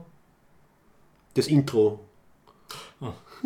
Es ist leider jetzt wirklich die erste Star Trek-Serie, die keine gescheite Intro-Musik hat und die halt irgendwie komplett äh, aus dem Rahmen fällt. Ähm, Ich habe das Gefühl, ich habe das, die Fanfare kommt an und sagt, ja, jetzt kommt ja, das neue Motto und dann, Äh, und dann war so. ja, ja. Ja. Ein, ein dumpfer Rhythmus, der irgendwie so dahin geht. Aber sehr schöne Visuals. Ja, es schaut, es schaut super aus. Also, ich meine, es schaut mehr aus wie, ein- wie ein James Bond-Intro oder so. Also, es ist schön. Wo eine aber halt- Damen-Silhouette gesehen. Äh, naja, immerhin, weil man so ein halbes Gesicht sieht. Man, ja. ist, es. und diese komische Pflanze, diese, diese, wo die Blütenblätter so Ja. aufgehen und dann dieser Stängel aus sofort. Hey, das passt wieder zu den ganzen, zu den ganzen Sporen und, und, und Fruchtbarkeitsmetapher ist dann diese, Hm. diese Alien-Pflanze. Also das finde ich schade. Also mir gefällt es visuell sehr, aber es ist halt, es reißt nicht mit und ich finde alle anderen Star Trek-Serien, ja. mir hat nämlich sogar das Titellied von Enterprise gefallen, muss ich sagen. Und ähm, das war ein bisschen mitreißender alles als halt das. Also es geht halt mehr, es ist sehr zeitgeistig, also was das so Expanse und, und, und alle anderen Serien, die halt so, so ganz niederschwellige Intros haben, die halt so ganz so super subtil sein wollen. So wie Westworld zum Beispiel. Ist also ein super deprimierendes, aber hochästhetisches Intro mit einer Musik, an die man nicht erinnern kann. Also kann es nicht irgendwie spannend gewesen sein. Aber ja, vielleicht ändert sich das auch mit der nächsten Staffel. Was, lebt der Jerry Goldsmith noch? Können Sie den bezahlen, dass er neue, ein neues Intro komponiert? Hm. Aber wenn es nur das Intro wäre, wäre es sehr okay. Wie gesagt, ich habe keine Erwartungen mehr, ich bin das Problem. Das ist einmal mein Resümee. Mhm. Ja, ich bin weiterhin positiv äh, äh und gespannt. Ja. Äh, und über was wir auch noch kurz reden können, ist, weil du äh, vorher gesagt hast, dass du halt ein bisschen dieses, dieses 90er Jahre Star Trek-Feeling vermisst. Wir haben ja nicht nur äh, Star Trek Discovery als neue Serie, sondern fast zeitgleich äh, eine Star Trek Hommage-Serie, nämlich The Orville vom Seth MacFarlane, der sich damit nach eigenen Angaben so ein bisschen einen Jugendtraum erfüllt hat. Er wollte dann, glaube ich, immer schon eine Star Trek-ähnliche Serie machen und jetzt hat es ihm Fox finanziert und da haben wir vier Folgen bis jetzt. Und ähm, der Thomas hat es nicht lange geschafft. Ich habe mir die vier Folgen angeschaut und ich finde es ja, sehr nette, nostalgische. Ich schaue wieder mal eine lustige, altmodische Star Trek-artige Science-Fiction-Serie. Was, das ist, ich habe nicht das Gefühl, dass es eine Hommage ist, es ist eine Mockery. Eine Mockery? Es ist für mich. Für das ist es nicht lustig es genug. Ist, es ist ein absichtlicher Anfang 90s Production Value mit Family Guy Humor. Wirklich zehn Jahre seiner Zeit hinten nach ist. Das ist aber ziemlich zurückgehört heute, finde ich. Also ich hätte mir irgendwie mehr, mehr, Schmähs, ich hätte mir mehr Schmähs erwartet. Ja. Ich finde, das ist relativ, es ist 85 Prozent. kommt dann auf die Brücke und sie brauchen einen ersten Offizier. Okay, und die erste Folge hat, hat das Setup ein bisschen sehr konstruiert. Aber in der zweiten Folge zum mhm. Beispiel, zweite, dritte, ja. warte mal, zweite und dritte und vierte Folge haben es wirklich ganz klassische Star Trek-Themen. Also so halt Fragen rund um, rund um Menschheit, rund um äh, äh, Rechte also wenn du halt eine, eine quasi eine Pseudo-Star Trek-Serie schauen willst, dann, dann wäre es das. Ich, ich gönne dem Seth MacFarlane eh seinen großen Erfolg und die Abermillionen, die er verdient hat mit seinem ganzen Cartoon Network Empire Ding. Aber der Humor ist einfach, es ist immer dasselbe. Es sind so Offbeat, Witzchen, Buddy-Buddy, Biersauf-Jokes. Mhm in der, in der ersten Szene, wo er reinkommt und seine Frau sieht, wie sie ihn gerade betrügt und dann dieses eine Bolianer-mäßige Viech, diesen, das blaue, das Alien. blaue Alien, also einen blauen Rotz niest vor lauter, habe ich schon gewusst, okay, okay, das ist die Richtung, in die wir gehen. Das habe ich ganz lustig gefunden. Vor allem dann nachher dieses, bis so weit kommen, bis zum äh, Anti-Banana-Ray. Das finde ich war sehr gut. Na, es ist... We no longer have to fear the banana. Nein, ich finde Warum Witze man sowas, wenn man eh so viel Geld hat und die Chance hat, als, Science-Fiction-Serie zu machen, warum macht man dann sowas? Ich finde, die, die, typischen Witze von ihm halten sich sehr zurück und schau, schau mal, zweite und dritte Folge. Ich finde, das ist, das ist klassische, klassische Sci-Fi, wo sie halt so ein paar. Also in der zweiten geht es zum Beispiel darum, dass sie von einer Alienrasse entführt werden, die sich halt so überlegen sieht, dass sie halt alle anderen Spezies einfach in einen Zoo einsperrt. Und lass mich raten, die wollen dann, dass sie untereinander kopulieren. Nein, nicht einmal. Nicht, nicht einmal. Nein, nein. Ah. Sie wollen einfach nur, ja, dass wir zusammen im Habitat sind. In der dritten Folge geht es dann darum, dass diese eine Spezies, zu der der Bortus gehört, die ja nur aus männlichen Aliens besteht. Ich finde es spannend, dass die ähm, männlich sind, wenn sie nur ein Geschlecht haben. Wie geht das? Äh, keine Ahnung, auf jeden Fall, er legt dann ein Ei und er muss dann mit seinem, mit seinem Partner, halt, brüten sie halt das Ei aus und dann äh, ist das, äh, das Kind aber weiblich. Und anscheinend ganz, ganz selten bei der, mhm. bei der Spezies kommt es vor, dass halt äh, ein Mädchen wird und das wird aber dann äh, umoperiert. Und dann geht es halt darum, okay, wie sehr darf man halt in, die, in, diese, in eine andere Alienkultur eingreifen, wenn die das irgendwie halt seit Jahr, Jahrtausenden so machen und so. Ähm, also ein Thema, das wir schon oft gesehen haben, aber zumindest sie widmen sich wirklich so diesen klassischen Dingen und das finde ich voll lieb. Jetzt weiß ich, von wem man sich das abgeschaut hat, dieser Typ, das ist eindeutig der Truck ne? von Enemy Mine. Die ah, ja, das, ja, ja, ja. Nein, also es ist viel, es ist viel geklaut, aber ich finde, ich find, da sind ein paar nette Elemente dann drinnen. Oder in der vierten geht es dann um ein, um ein Generationenschiff, wo sie halt irgendwie vergessen haben, dass sie auf dem Schiff sind und sich so, so ein religiöser Kult entwickelt hat. Ja, also Okay. das, ich werde sicher weiterschauen. Das ist für mich so eine vorm, vorm Schlafengehen nette, nette Sci-Fi-Unterhaltung. Es gibt so, zurzeit es, es gibt so viele Serien, die mich mehr begeistern und spannender sind, als dieses ewig neu aufgelegte Bruhaha. Ja, wir haben, aber wir haben nicht genug ernste Serien. Aber es ist halt, passt ganz nett zum Thema halt, gibt es noch alte Star Trek? Ja, es gibt es, aber es heißt nicht mehr Star Trek. Es ist halt jetzt anders. Und es ist der Brandon Braga dabei als Produzent. Okay. Das Star Trek Urgestein. Der hat sich auch gefreut, dass er wieder mal Arbeit kriegt wahrscheinlich. Ich habe nur lustig gefunden, eben diese ewig, diese, dieses Ranfliegen an das neue Schiff. Ne? Ähm, Das da war also glaub ich, Family Guy. Minuten, ich ja. ziehe es hinaus, ewig. Da gibt es so Peaks. Okay, wenn ich das jetzt 14 Mal mache, ist es nicht mehr lustig. Wenn es 15 Mal, beim 15 Mal wird es wieder Ah. absurd, dann geht die Kurve wieder nach nicht mehr lustig und wenn ich es länger mache, dann wird es wieder lustig. Also Mhm. das sind so, Okay, ich weiß, was du, ich weiß, was Ah. du meinst, aber ich glaube, das ist wirklich so eine Anspielung darauf, dass halt Star Trek das ganz, ganz oft gemacht hat, so dieses, wir schauen uns jetzt einfach drei Minuten das Schiff an, weil es so geil ist. Also wirklich so Space Porn. Äh, ist in, in der Motion Picture schon. Ähm, ja. Gut, haben wir das auch noch irgendwie mit drinnen. Dann können wir zu einer Mini-Love-Hate-Rubrik von Blade Runner 2049. Right here, right now, I feel more love in this hate group than I ever felt at church or basketball or anywhere for that matter. Okay, also Blade Runner 2049 von, wie heißt der mit Vornamen? Villeneuve. So und so Villeneuve, der auch The Arrival und Prisoners und so weiter gemacht hat. ja, Waren Und wir Sicario. vorgestern, Sicario. Waren wir vorgestern im Kino. wir waren einer von den wenigen, die sich das anscheinend angeschaut haben. Was meinst du? Das ist ziemlich getankt, der Film. Ah, okay. Also das typische. Der Erik ähm, hat mir vorher von- so einen Polygon-Link geschickt, das extrem unter die Erwartungen zurück ist, was das Opening Weekend angeht. Okay, aber halt bei Kritikern und Kritikerinnen sehr beliebt, beim Publikum Eh. anscheinend nicht. Aber es wundert mich nicht, weil, weil mir hat das sehr gut gefallen Mhm. Und das war völlig klar, dass das kein Massenfilm ist. Ja. Also er ist, Ja. er ist relativ lange und er setzt die Tradition vom ersten Blade Runner Ja. fort, dass er sehr langsam erzählt. Und das habe ich wunderschön gefunden. Ja, man hat viel zum, viel zum Schauen und zum Nachdenken gehabt. Mir hat wirklich gut gefallen das ist ein bisschen für mich so die Ausnahme von der Regel der Film. Normalerweise brauche ich wirklich eine gute Story. Das war da einer von den wenigen Filmen, Mhm. Ja, ja. wo ich alles großartig gefunden habe, nur die Story war so meh. Mhm. Die Story war wirklich zum Vernachlässigen. Die war wirklich nicht gut. Okay, Aber das also hat ich mich null gestört, weil der Film einfach an sich super ist. Ja. mir, mir war er zu lang und, Das äh, nicht. und ein bisschen. irg- Irgendwas hat gefällt, ich weiß nicht. Ich habe mir zwei Stunden vorher ich mir den, den, den Original nochmal angeschaut Mhm. und ich habe nicht, nicht dieses Gespür gekriegt, dass da wirklich die Verbindung so besteht.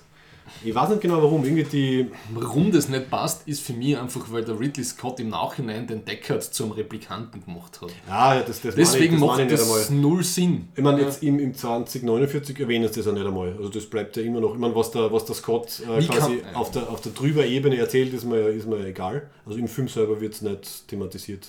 Aber aber- jetzt, Wie, natürlich ist er ein Replikant im Film. Wieso der? Harrison Ford. wieso natürlich? Weil er ein Baby mit einem Replikanten macht. Kann ein Mensch nicht mit einer. Und wie kann ich in der hochverstrahlten Zone überleben, wenn ich kein Replikant bin, der un unsterblich ist? Wie geht das? Vielleicht ist er erst hinzogen, bis die Strahlung weg war oder so. Ich weiß nicht, also ich, ich finde nicht, dass das eindeutig ist. Also es ist. Ich glaube, ich glaub, wenn der Ridley. Scott das eindeutig auf der Filmebene machen hätte wollen, dann hätte er es gemacht. Er ist ja nicht sehr subtil in dem Bereich. Für mich war nichts augenöffnender, was, was so Regisseure im Nachhinein mit ihren Filmen anrichten, wie diese eine Red Letter Media Review, wo dieser eine Typ erklärt hat, wie der Ridley Scott versucht hat, das durch diese einzelnen Cuts dieses Ding einzubringen und der Harrison Ford immer schon base war, weil er hat gesagt, immer, er hat dann als Menschen gespielt und nicht als Replikanten den Deckard.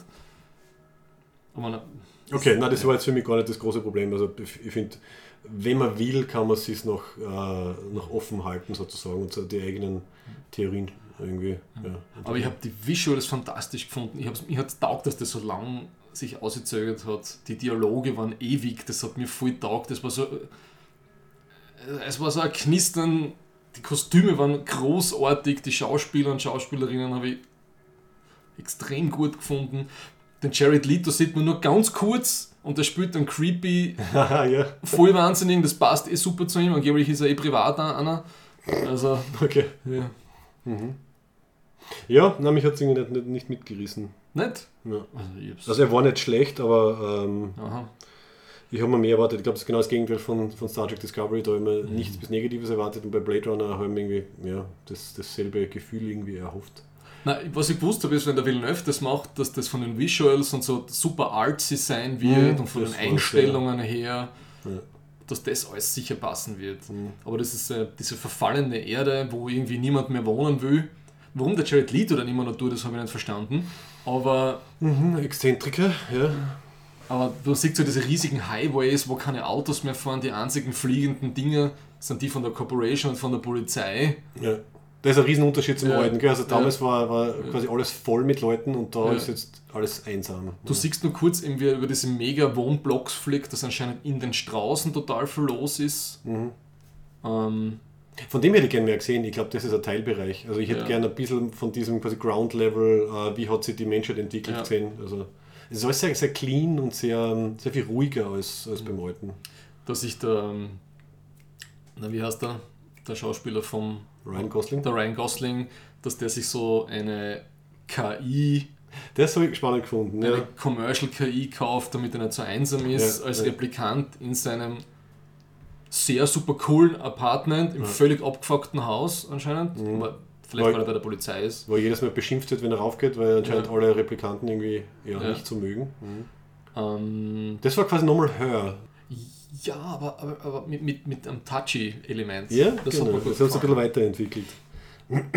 ja, die Szene war großartig, wo, wo das Hologramm dann quasi drüber gelegt wird über die, ja. über die echte und sie dann versuchen, halt Intimität dann aufzubauen. Ja. Und die ist eine super Schauspielerin. Mhm. Die, diese Mackenzie Davis ist eine kanadische Schauspielerin anscheinend. Mhm. Wo ist die? Die habe ich kennengelernt jetzt bei Halt and Catch Fire, bei dieser Amazon-Serie, wo es um so die Anfänge des PCs und des Internets geht. Spielt ja. sie so eine mhm. Coderin, also eine Programmiererin. Mhm. Und die ist echt eine Hammer-Schauspielerin. Okay.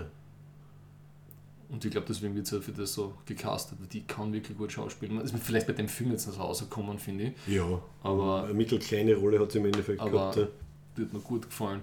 Und auch die völlig äh, manipulierte, gestörte Hitfrau vom, äh, vom Jared Leto, ja. die, die dann die so richtig komischerweise in manchen Szenen zum Weinen anfängt, wo es überhaupt nicht passt und dann mhm. voll durchzuckt und sie will die schönste und beste sein. Also herrlich. Mhm. Und der Ryan Gosling ist so der Typ für den immer selben Gesichtsausdruck in einem Film. Das hat er auch bei Drive mhm, ja. schon durchgehalten. Ja. Finde ich super. Er hat, er hat wirklich mehr reagiert als agiert. Gell? Ja. Also äh, er hat viel, viel nachgedacht, geschaut. Äh, hat mich fast ein bisschen indirekt an, an Mad Max Fury Road erinnert, wo der Mad Max Schauspieler auch quasi nichts tut. Er ist halt da und er ja, ja. lässt die Dinge irgendwie so über sich ergehen. Aber es hat zur Langsamkeit des Films gepasst. Ja. Und sie haben wirklich viel in so kleinen Nebenrollen wirklich super Schauspieler gehabt. Mhm. Also dieser eine Typ, der diese diesen Sweatshop mit den kleinen Kids betreibt, die die kleinen Computer da auseinandernehmen. Mhm.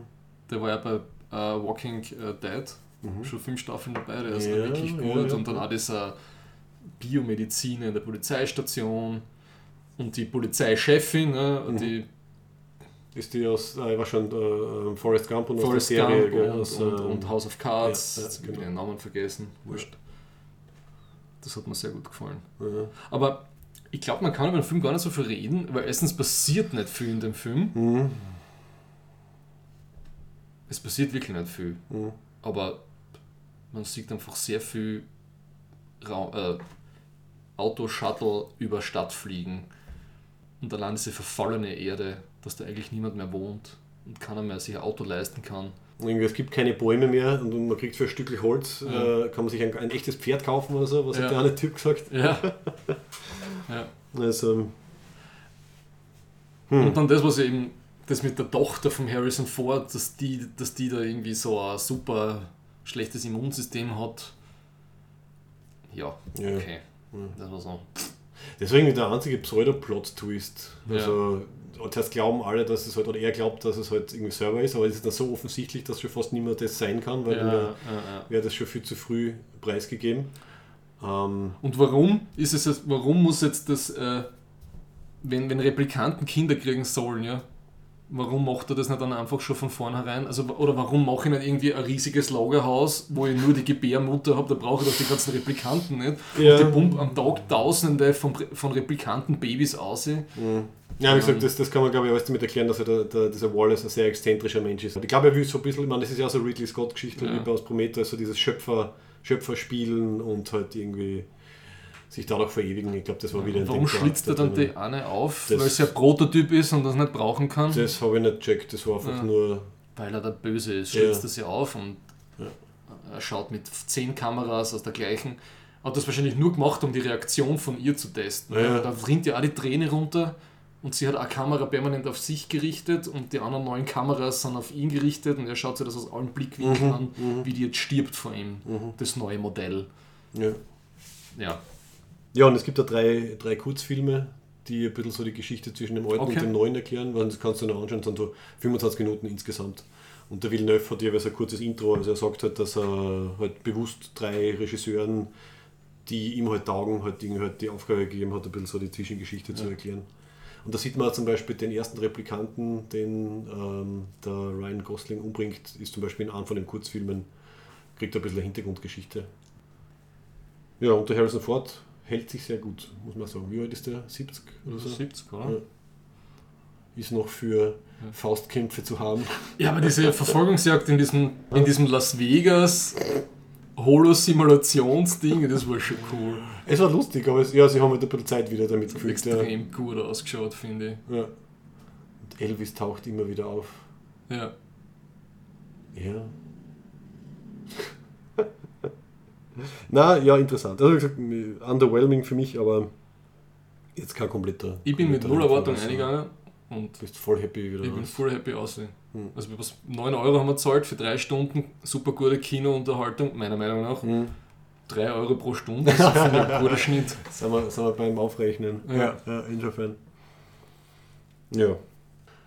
3D hätte er meiner Meinung nach nicht sein müssen. Ähm, Na, völlig er unnötig. halt- das ist eh nur wieder für die, für die Firmenlogos am Anfang. ja, die schauen immer am besten. Die schauen immer super aus und dann ist es eigentlich schon wieder scheißegal. Ja, ja.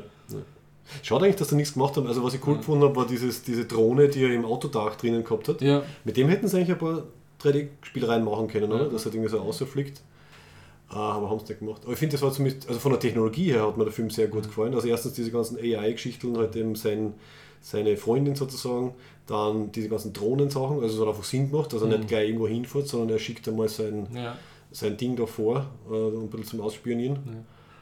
Und ich habe mir dann auch so gefragt, eben vom Plotmäßig her, die Polizeichefin steht anscheinend total unter Druck zu sein. Mhm, Man weiß aber nicht warum. Und es ist völlig überhaupt blunsenwurscht, dass der seine, seine, seine Massenkillerin, Replikantin hinschickt und einfach Polizisten im Hauptquartier zum Umbringen anfängt. Ja, Scheint irgendwie egal zu sein. ja. Dann frage ich mich, was haltet das System zusammen? Ja? Macht vom Gespür her überhaupt keinen Sinn, Ja, finde ich. ja. Also man kriegt Ja. irgendwie keinen Einblick auf die, auf die nächste Ebene. Ich meine, über das haben wir letztens geredet. Es, das, es hat anscheinend das große Blackout ge- gegeben. ja, genau. Halt- wo, irgendwie die, wo alle Harddrives gelöscht worden sind. Mhm. Das ist am Anfang den Kurzfilmen Ja. jetzt drinnen. Ja. Ja. Ähm, ja, und seitdem laufen halt äh, Nexus 8 Replikanten herum, die nicht mehr erkannt werden können, aber die keiner irgendwie mag oder so. Was ich ganz ironisch und gut gefunden habe, ist, dass halt der, der Ryan Gosling-Charakter Replikant ist, also quasi Replikanten jagen Replikanten, weil sich die Menschen nicht mehr damit beschäftigen wollen. Ja. Und in einem von den Kurzfilmen war eben auch diese, es wird immer wieder so ein, ein Kriegseinsatz erwähnt äh, im Film. Und das war halt so ein, nicht, ein Krieg oder Schlacht oder was, was halt da dann die Replikanten Mhm. draufkommen sind, eigentlich ist Kämpfen Replikanten gegen Replikanten. Mhm. Also sie sind die, die vollen, die, die Sklavenarmee quasi und, und Ja. dadurch wollen sie halt dann die, diese Löschung dann haben. Aber vom thematischen her, ein bisschen so das Gefühl wie vom Ghost in the Shell Film. Mhm. Es ist irgendwie, ja, es ist wirklich ein 80er-Thema. Es ist, es ist wirklich schon 30 Jahre alt. Also die Science Fiction hat sich weiterentwickelt. Das, das juckt doch niemanden. mehr. Ja, es ist schwer da wirklich was. Wen juckt es, dass Replikanten ja. jetzt Kinder haben können? Super. Ja. Weil sie sagt, das ist aber blau, das wird. Also, Entschuldige, Ja. die leben schon zu Millionen unter Menschen. Was macht das jetzt für einen Unterschied, ob die jetzt in der Fabrik ausbrüht oder aus einem aus einem, einer Gebärmutter ausgequetscht. Mhm. Also, Ja, im, äh, es, es war so sehr auf, auf diesen kleinen Rahmen der, der, der Geschichte gehalten, dass man halt eigentlich so die, die theoretischen Auswirkungen aufs große Ganze gar nicht so, so mitgekriegt hat. Also man hat Ja. nie irgendwas wirklich Politisches irgendwie mitgekriegt. Ja. Ähm, es war halt immer so reduziert auf, auf das Persönliche. aber der Sound war super. Also auf den Soundtrack gefällt mir. Ja, war eh schon wieder Hans Zimmer plus noch irgendwer. Also er ist, er ist wirklich der neue King of Was der Hans hat das ja, der gemacht? Heinz und, und noch wer dazu. Anscheinend macht er Okay. gern irgendwie so Kombisachen jetzt immer. Ähm, so wie bei, warte mal, was war das letzte? Bei Interstellar zum Beispiel war ja Hans Zimmer plus noch irgendwer und das sind immer solche. Das ist sicher der, der am Computer sitzt, der andere. Ja. Hm. Na, fällt mir jetzt ehrlich gesagt. Das war's, eine kurze Rubrik. Ja. Gut.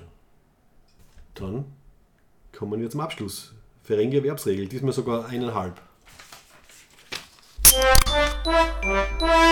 Every Ferengi business transaction is governed by 285 rules of acquisition to ensure a fair and honest deal for all parties concerned. Well, most of them anyway. Jetzt gehen sie uns dann bald aus, gell? ja, wie viel haben wir noch? 10 oder 15. Ja. Da muss man das auch noch Wir einfallen müssen uns was. Neues überlegen. Ja. Also, wie du, wie du rausgefunden hast, haben wir da jetzt eine interessante Lage. Wobei, hast du auf Deutsch und auf Englisch geschaut? Das Nein, ich schaue nur, ich schau Unterschied. nur auf Englisch. immer. Okay. Die dritte ist eine unvollständige, also die, 103. die 103. ist eine unvollständige Erwerbsregel. Mhm. Die wie lautet noch schnell? Ähm, sleep can interfere with. Punkt, Punkt, Punkt, Punkt. Da wird es angeblich abgeschnitten. Und da ist aber das Lustige, ich habe dann in der deutschen Ja. Memory Alpha nachgeschaut und da ist es ergänzt. Da steht, Schlaf kann verhindern, dass Profit gemacht wird. Aber ich habe jetzt nicht die Folge noch einmal geschaut, diese aus Deep Space Nine, ob es da in der deutschen Synchronisation einfach noch was dazu Wahrscheinlich. haben. Wahrscheinlich. Genauso wie sie den Moan einmal einen, einen, einen Text gegeben haben, Ja. obwohl er nie was sagt. Obwohl ja. er eigentlich schweigen soll. Ja. Ja. Also, deswegen hast du gesagt, dass wir auf die 109er gehen. ja. Die lautet, Dignity and an empty sack is worth the sack. und ein bisschen freier übersetzt auf Deutsch, Stolz und Armut ist Armut. Ja. Und ich meine, das ist so Zeit. Ich finde das total aufgelegt gerade. Ne? Ja. Also es hat mich, es passt, finde ich, sehr gut auf diese ganze Wahlkampf-Silberstein-Affäre. Richtig, genau das habe ich mir aufgeschrieben. jeder, der noch irgendwie eine, jeder, der ein bisschen Würde hat, äh, spielt da eh nicht mit und äh, kassiert nicht die Honorare. Ja. Also für alle, die Ja. sich nicht mit dem österreichischen Wahlkampf beschäftigen, die vielleicht aus Deutschland oder äh, äh, Las Vegas sind, na, was waren unsere, unsere? Mountain View, Kalifornien, Mountain. Algorithmen. Also wir haben, wir haben im österreichischen Nationalratswahlkampf, der ähm, fünf- 15. Oktober haben wir die, haben wir die Wahl. Heute in einer Woche. einen neuen Tiefpunkt erreicht. Es geht nur mehr um Schlammschlachten, um Facebook-Gruppen, um Dirty Campaigning. Ähm, Counter, Counter, Counter Dirty Campaigning. Ja. Das ist wie bei, dem, wie bei Flugzeugen so, die elektronischen Gegen, Gegen, Gegen, Gegen, Gegenmaßnahmen. ja, also es ist schon, es ist schon nicht mehr lustig. Ich finde das so komisch, warum die dann so mitspielen. Warum, also ist, hat das eine Eigendynamik? Jetzt fang, Ja, es ist ein so, so eine Spirale, aus der man nicht mehr rauskommt. ich kenne mir nichts aus mit Spin-Doktoren, ja, aber wäre es nicht einfach okay gewesen zu sagen, okay, äh, das hat der gemacht, dann haben wir zahlt, das war Fehler, Mhm. sorry, lassen wir das und machen wir ein bisschen irgendwie noch. Reden wir noch über inhaltliche Reden wir Themen? noch über irgendwas? Ja, ja. Na, geht Nein, ich mein, nicht.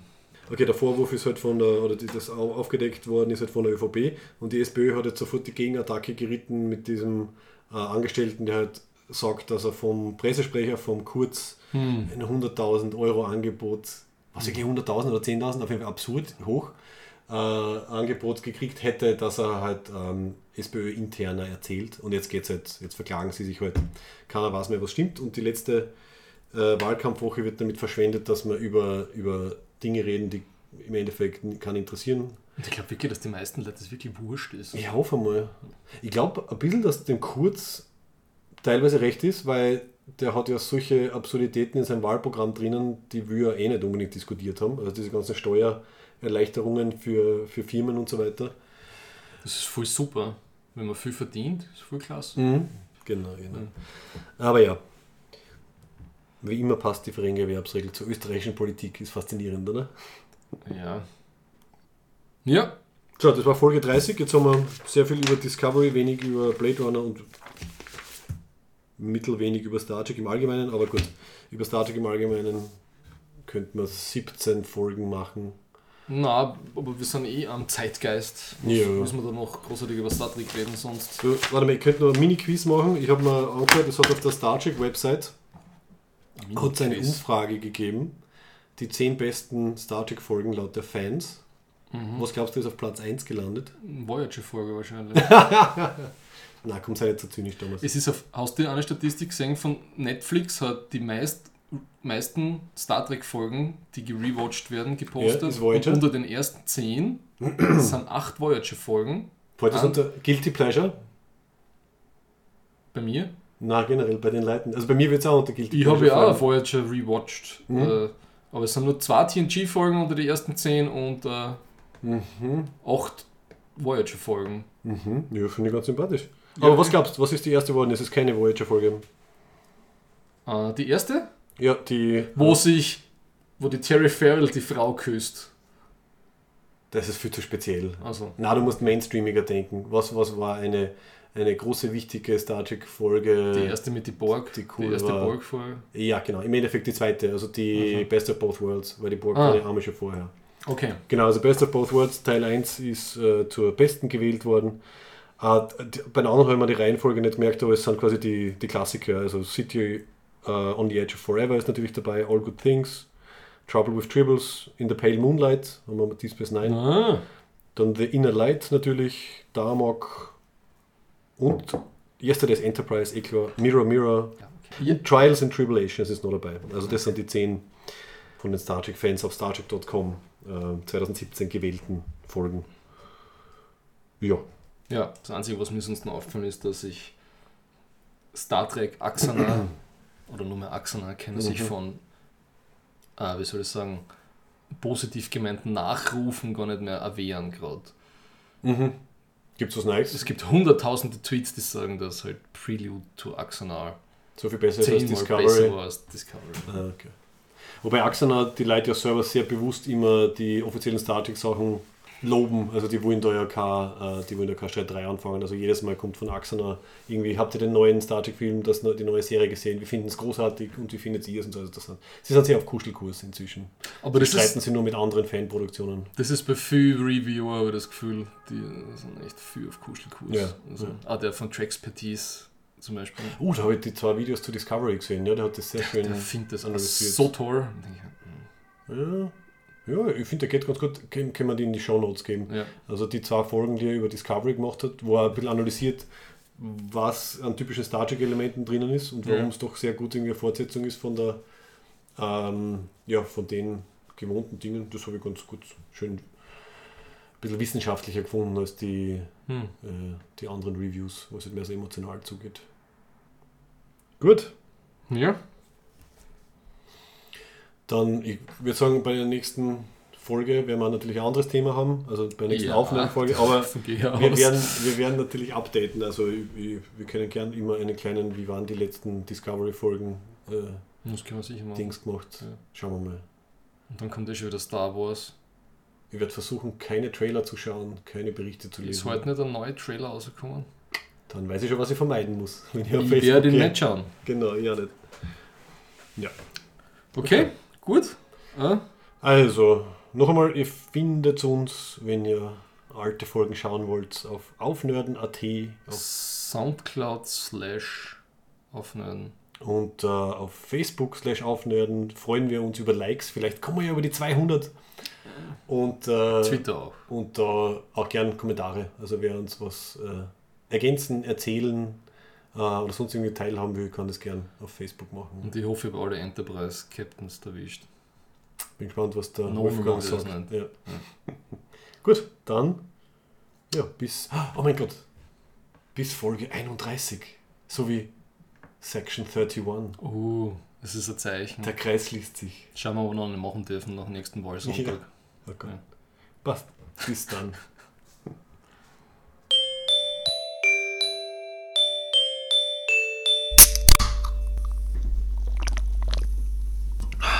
Bye.